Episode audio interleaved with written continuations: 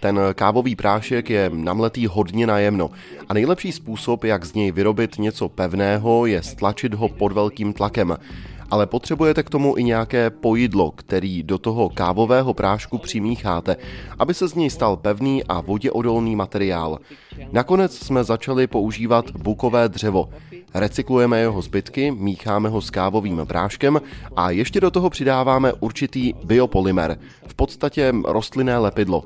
Díky tomu se z té směsi stává materiál, který je svým způsobem podobný dřevu a plastu.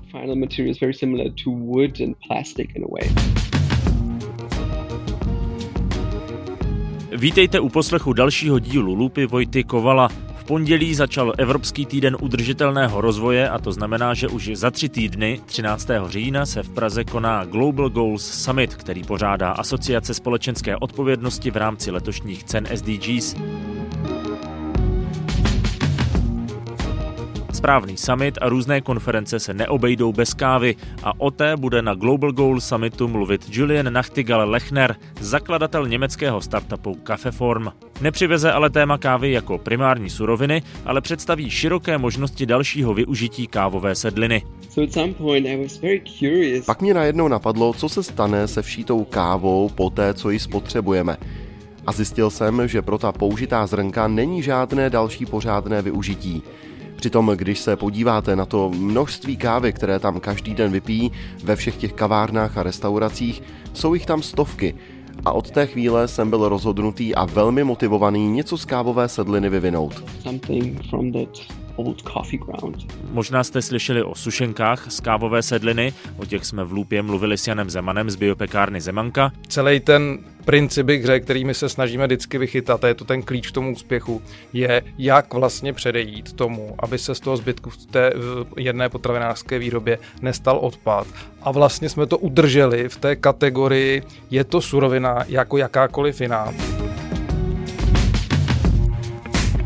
Další dřívější host podcastu Mídlár na Koukol ji přidává do mídla. To je mix nevylouhovaných a vylouhovaných. Je to vlastně krásný vzorek, je to přesně půl na půl.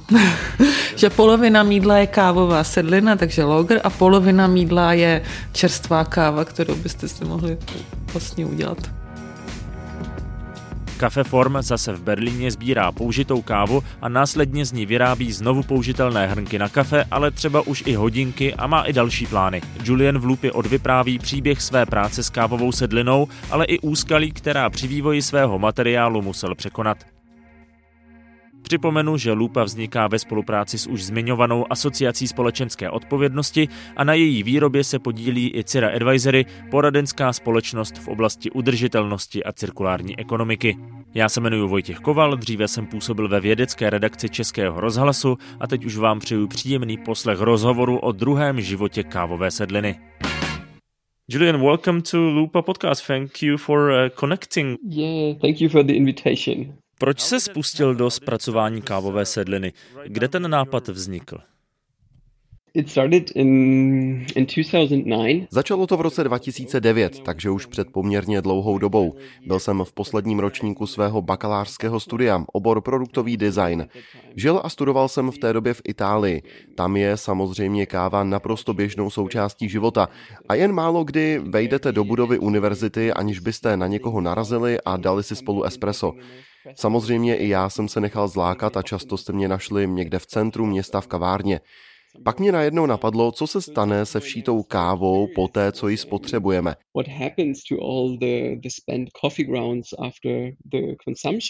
Jen rychlá otázka. V Německu se taky tak moc pije káva jako v Itálii? Tady v Německu je kávová kultura taky hodně rozšířená. Jen pijeme víc filtrovanou kávu, na kterou se taky používá o něco víc zrnek. Ale jinak je to vlastně velmi podobné. Ta kávová scéna je tu velmi silná a je velmi populární dát si hrnek dobrého kafe v kteroukoliv denní dobu. Jak se pak dostal od nápadu zpracovat kávovou sedlinu k výrobě hrnků? Um, Byla to velmi dlouhá cesta a ze začátku nebylo zcela jasné, jak postupovat. Měl jsem jen velmi jemně namletý mokrý prášek. Takže jsem nejdřív musel přesvědčit své vyučující na univerzitě, že mě nechají se tou myšlenkou dál zabývat, přimět je, aby tomu věřili. A pak jsem dlouho zkoumal, jak efektivně kávu vysušit, jak ji s něčím namíchat a jak ji spevnit. Ze začátku jsem to všechno testoval a vyráběl v podstatě jen na vybavení, které jsem našel doma ale ke konci svých studií už jsem mohl představit první prototyp. A pak jsem se mohl začít zajímat o to, jak se posunout na průmyslovou úroveň a jak se propojit s velkými společnostmi, aby se z toho stal použitelný materiál a produkt. A co byla úplně první věc, kterou si z tohoto materiálu vyrobil? Byly to rovnou ty hrničky? To byl taky velmi důležitý krok. Rozhodnout se, co bude ten správný produkt, který ukáže možnosti tohoto materiálu. A přišlo mi hodně lákavé představit řadu hrnků na kávu. Začal jsem s malým hrnkem na espresso, který odkazoval na italské kořeny tohoto mého nápadu, a pak větší pro německý způsob pití kávy. A lidi to zaujalo. Myslím, že to je mnohem lepší volba vyrobit ze staré kávy nový hrnek, než udělat z těch kávových zrnek třeba zubní kartáček. Je pravda, že asi dává největší smysl zůstat u kávy. Exactly. Exactly. Jestli tomu správně rozumím, tak ale ty hrnky nevyrábíte jen z použitého kafe, ale přidáváte tam i bukové dřevo, je to tak? That's correct. The coffee powder itself. Správně, ten kávový prášek je namletý hodně najemno a nejlepší způsob, jak z něj vyrobit něco pevného, je stlačit ho pod velkým tlakem. Ale potřebujete k tomu i nějaké pojidlo, který do toho kávového prášku přimícháte, aby se z něj stal pevný a voděodolný materiál. To byla velká výzva najít něco takového, co bychom do kávy přimíchali. Nakonec jsme začali používat bukové dřevo. Recyklujeme jeho zbytky, mícháme ho s kávovým práškem a ještě do toho přidáváme určitý biopolymer, v podstatě rostlinné lepidlo. Díky tomu se z té směsi stává materiál, který je svým způsobem podobný dřevu a plastu. Před několika lety jsem natáčel s finským startupem Woodley, který vyrábí v uvozovkách dřevěné plasty, když to zjednoduším, prostě biomateriál na bázi dřevěné buničiny. Nedokázali v té době ale vyrobit zcela přírodní materiál, pořád museli přidávat určitou část látek z ropných produktů. Jak to je u Cafeform? Nakolik bio ten materiál je? Zhruba jednu třetinu materiálu tvoří ta použitá káva. Pak přidáváme zhruba 10% dřeva a zbytek je ten zmiňovaný biopolymer, který je kompletně na rostlinné bázi. Je podobný kukuřičnému škrobu nebo třeba třtinovému cukru. Takže máme opravdu pevný materiál, aniž bychom museli používat jakékoliv ropné produkty. Um,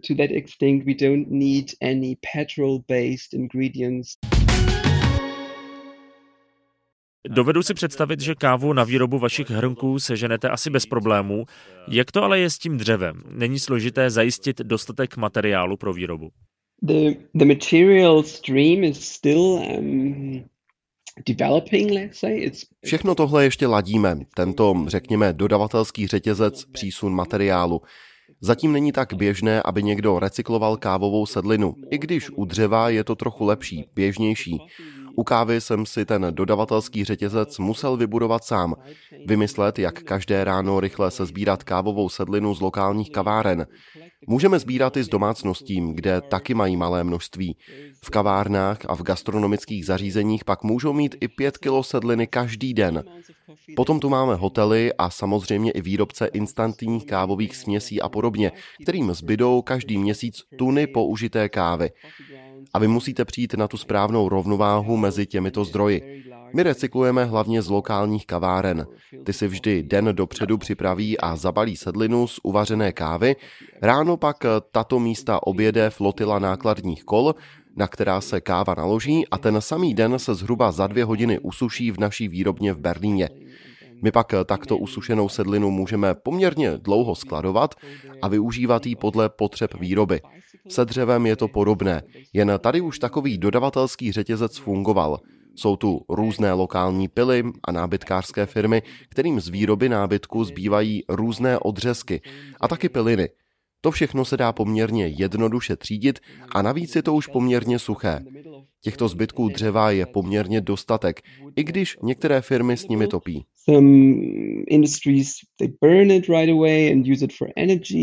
Zní to celkem jako velký ekosystém, pozbírat tu sedlinu v kavárnách a podobně. Hádám, že to je asi i největší výzva pro další škálování tvého podnikání. Yes, it's, um, it's definitely quite challenging to... Ano, je rozhodně velmi náročné vychytat, kolik materiálu budeme potřebovat. Mít co nejpřesněji spočítanou předpověď toho, kolik můžeme vyrobit a pak prodat v následujících měsících.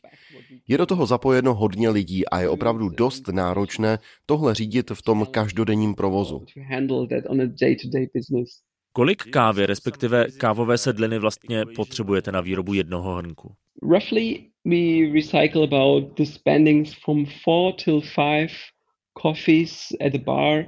Na každý vyrobený hrnek zrecyklujeme zhruba 4 až 5 šálků kávy z kavárny. Takže pokud si každý den zajdete ráno do kavárny, abyste si dali svoji ranní kávu, na nový hrnek si v uvozovkách vyděláte zhruba za týden. Třeba loni jsme vyrobili zhruba 50 tisíc nových hrnků, které nám v uvozovkách dodalo čtvrt milionu lidí, kteří si dali kafe v kavárně. Takže já už mám třeba dneska zaděláno minimálně na půlku vašeho hrnku. Kafe form mug today, so that's, that's cool. yeah, exactly.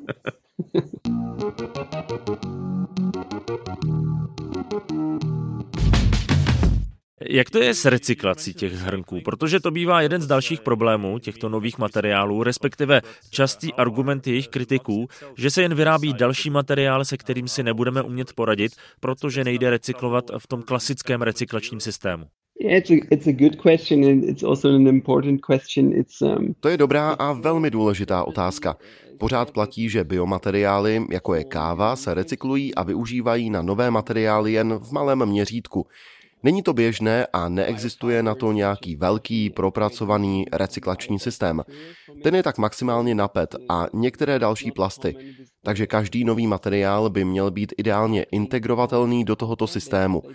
Ale pevně věřím v to, že někde se začít musí, tak abychom začali víc a víc využívat tyto biomateriály a za 100 nebo třeba za 150 let byli nezávislí na ropných produktech.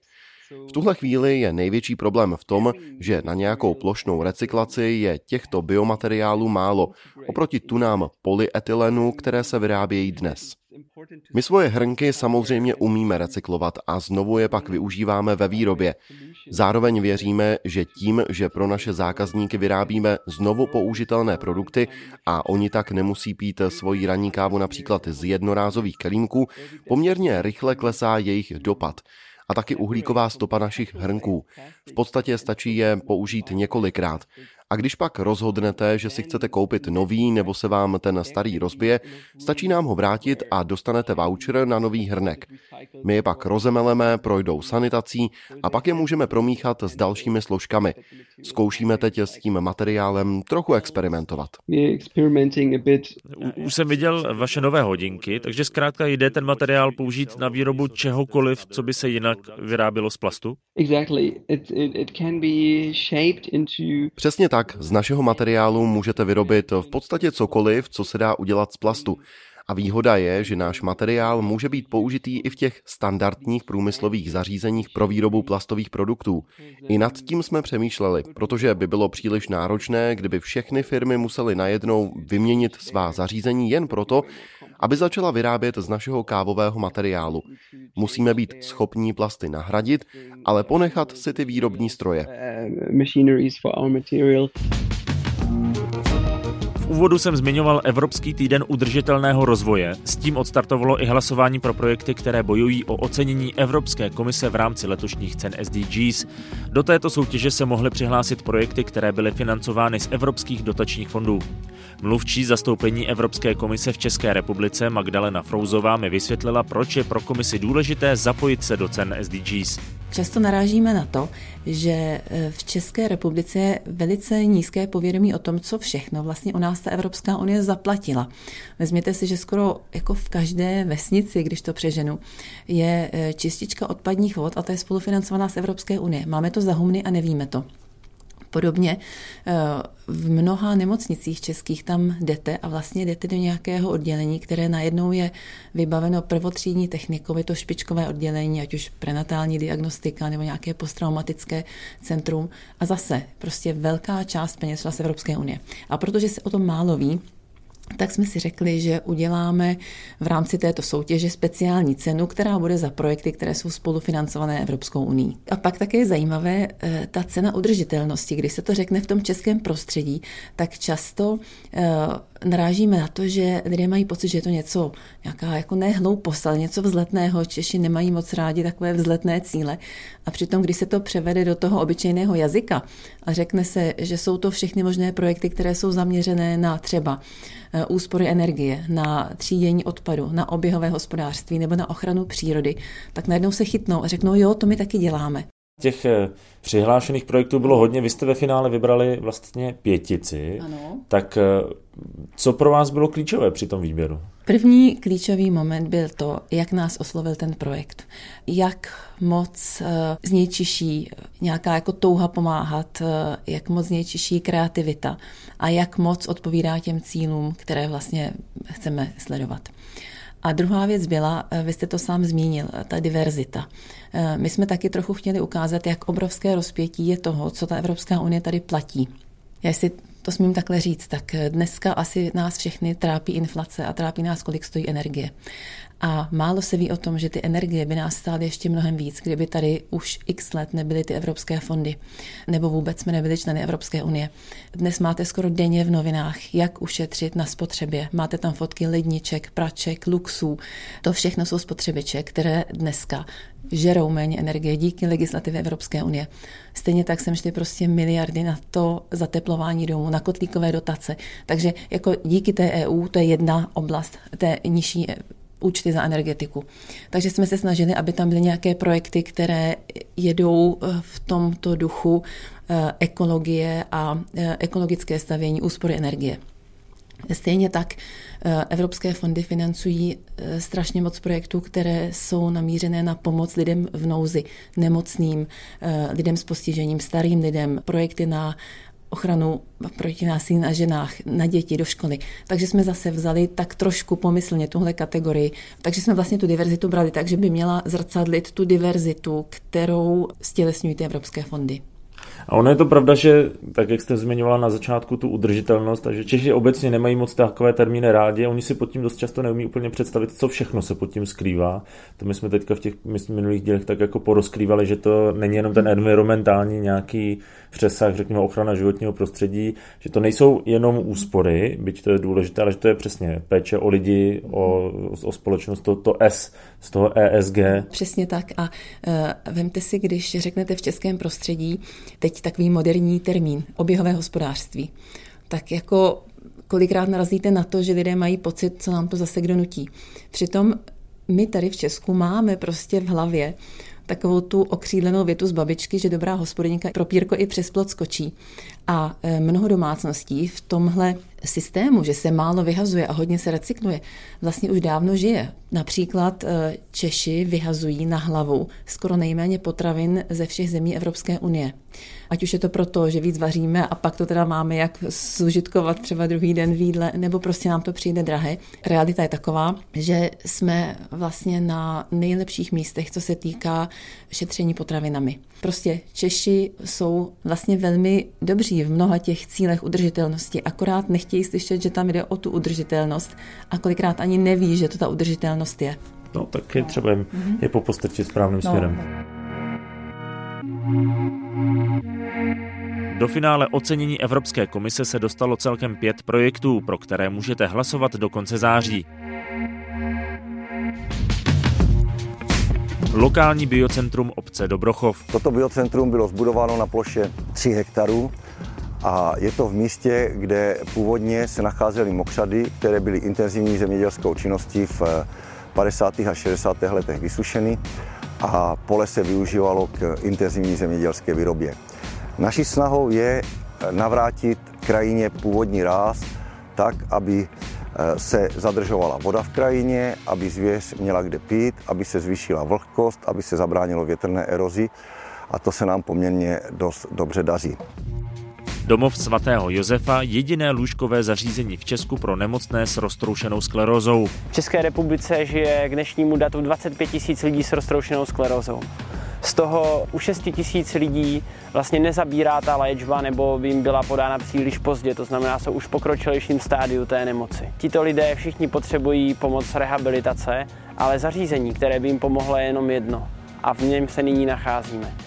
Za rok dokážeme poskytnout asi 400 pobytů, ale to zdaleka nestačí. Proto je doplňujeme odborným sociálním poradenstvím a nově bychom chtěli spustit i terénní službu energeticky soběstačná obec Kněžice. Myšlenka energetické soběstačnosti u nás už vznikla v roce 2003, kdy jsme přemýšleli o tom, co uděláme pro naše obyvatele, pro životní prostředí, pro zaměstnanost a pro eh, udržení finančních toků v regionu. Eh, nejvíce se nám z toho eh, jevila právě výroba elektrické a tepelné energie nemocnice Havířov a jejich zařízení na úpravu zdravotnického odpadu. Instalovali jsme novou technologii, do té se naloží infekční nebezpečný nemocniční odpad.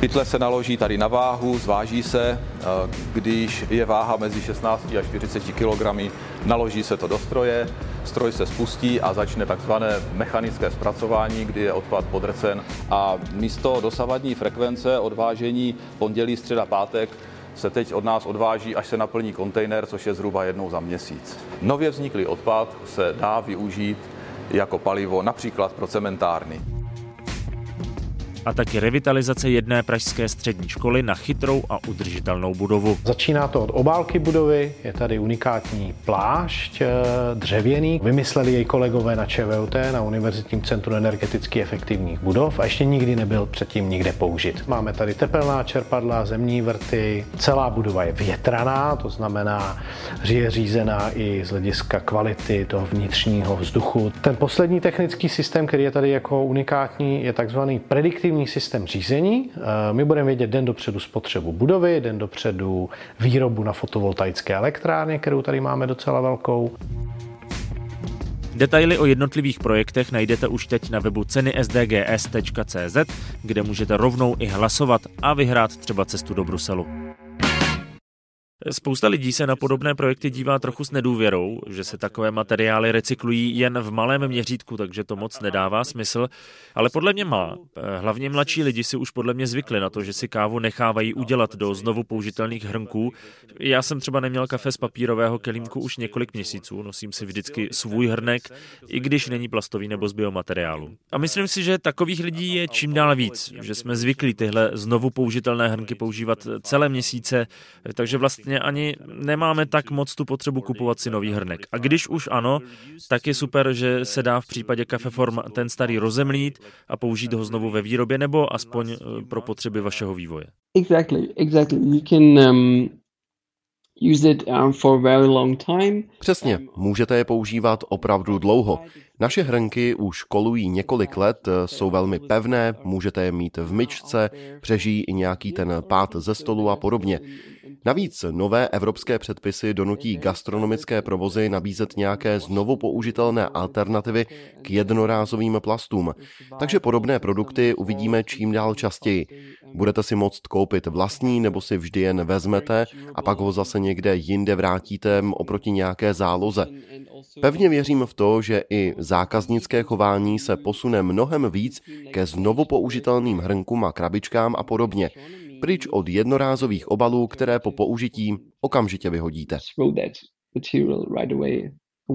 Jak je vlastně i s ohledem na tenhle, řekněme, legislativní tlak těžké prosadit se do větších řetězců a podobně? Protože spousta velkých firm si vyvíjí svoje hrnky a svoje materiály, tak jak je těžké v takovém prostředí pro firmu jako Cafeform přežít? Když začínáte v malém, třeba na lokálním farmářském trhu nebo na nějakém kávovém festivalu, je poměrně jednoduché představit vaše výrobky, dostat se do kontaktu s lidmi a získat nějakou zpětnou vazbu, která je pro vás zásadní proto, abyste dál svůj materiál vyvíjeli a přicházeli s novými věcmi. Ale když pak začnete růst a začnete spolupracovat s velkými firmami, Dostáváte se na jiné trhy, do větších řetězců, do větších kanceláří, začnou se samozřejmě zvyšovat i požadavky na vás a váš tým. V podstatě vám dojde, že potřebujete svůj vlastní tým vývojářů, abyste splnil veškeré legislativní požadavky a podobně. Popravdě přál bych si, aby vývoj a navyšování produkce těchto biomateriálů byl jednodušší. Když se do toho jako podnikatel pustíte, máte třeba sice svěží nápad, který ještě nikdo jiný neskoušel, ale i tak potřebujete zjistit, jestli přece jen není nějaká konkurence, jaké řešení se snažíte nahradit a podobně. Jako firma navíc máme poměrně omezené finanční zdroje, ve srovnání s velkými hráči na trhu, kteří můžou vyrábět ve velkém a tlačit tak ceny materiálu dolů. Takže je to těžké prostředí na prosazení se, i když přicházíte s něčím, co chrání životní prostředí. A co bys řekl, že je naopak vaše výhoda?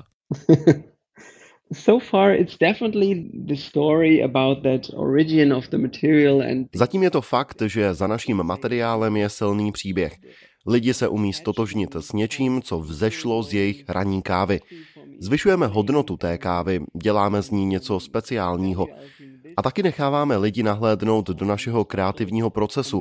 Sdílíme s nimi naše nápady, nejen co se týče materiálu, ale i designu našich výrobků a jejich praktičnosti.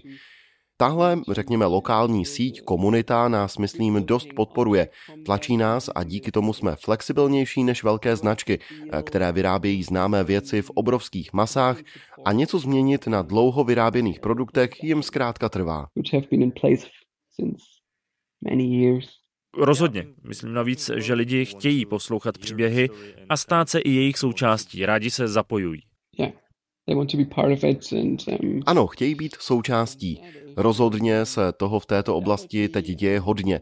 Lidé se mnohem víc zajímají o to, jak znovu využít různé věci, třeba i jak dál něco vyrábět z kávové sedliny. A vznikla tu řada skvělých firm, které se teď zaměřují na kosmetické využití.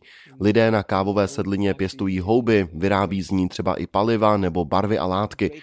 Ve světě recyklace kávy se toho teď děje hodně. Recycling scene of old coffee. Poslední otázka a vím, že ji podnikatele nemají rádi. Kde vidíš kafeform za pět nebo deset let?